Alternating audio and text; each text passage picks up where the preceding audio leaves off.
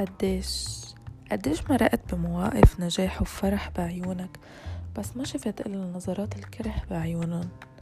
قديش في ناس بتكره وعندها مشاعر ملوثة تجاهك رغم إنك ما بتتمنى لحدا قالك الخير.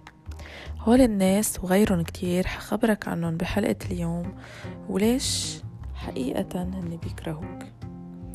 أول قاعدة بدنا نتفق عليها اليوم هي إذا كنت راضي كل الناس بحياتك مش يعني كل شي تمام؟ لا يعني في شي غلط بحياتك عن جد بدك تعيد النظر فيه. طبعا لأنه مش وظيفتك بهالحياة أنك ترضي كل الناس.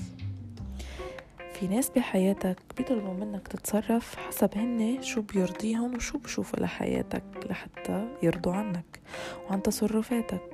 بس ما بعرف مين ضحك عليهم وخبرهم إنه الله رزقهم ياك هدية لحتى يتدخلوا فيكم بحياتك. وكرمال هيك هني هون خلاص غاموا الحد عليك وكرهوك.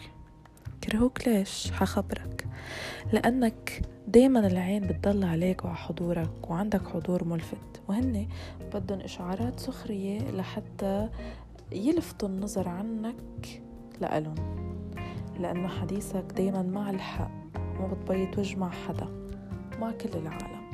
مش تحكي بس للمفاخرة ولتثبت وجودك وتبخسم على العالم.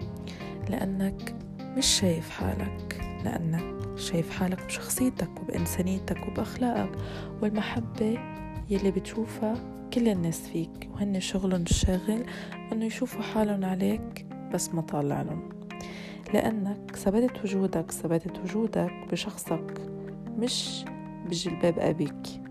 لأنك لأنك بتحب وبتجيب سيرتهم بالمنيح وبكل حب بس هن كل شغلهم الشاغل سيرتك وحياتك العاطلة بالنسبة لهم لأنك ما بتهتم بأخبارهم وهن دايما براقبوك لأنك لأنك دايما اسمك وبصمتك موجودة وين ما هن راحوا.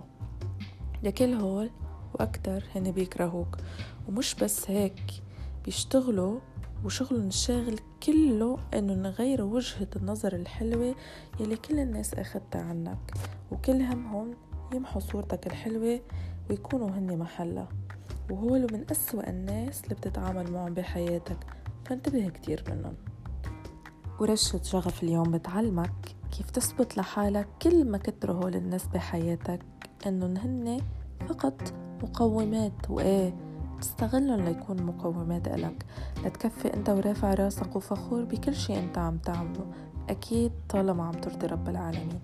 وبتعلمك كمان كيف تنظر لكل أصحاب أمراض القلوب بكل شفقة وتدعي لهم يا رب حفظنا من شرهم وشغلهم بحالهم عنا وهديهم وبعدهم كل البعد عنا.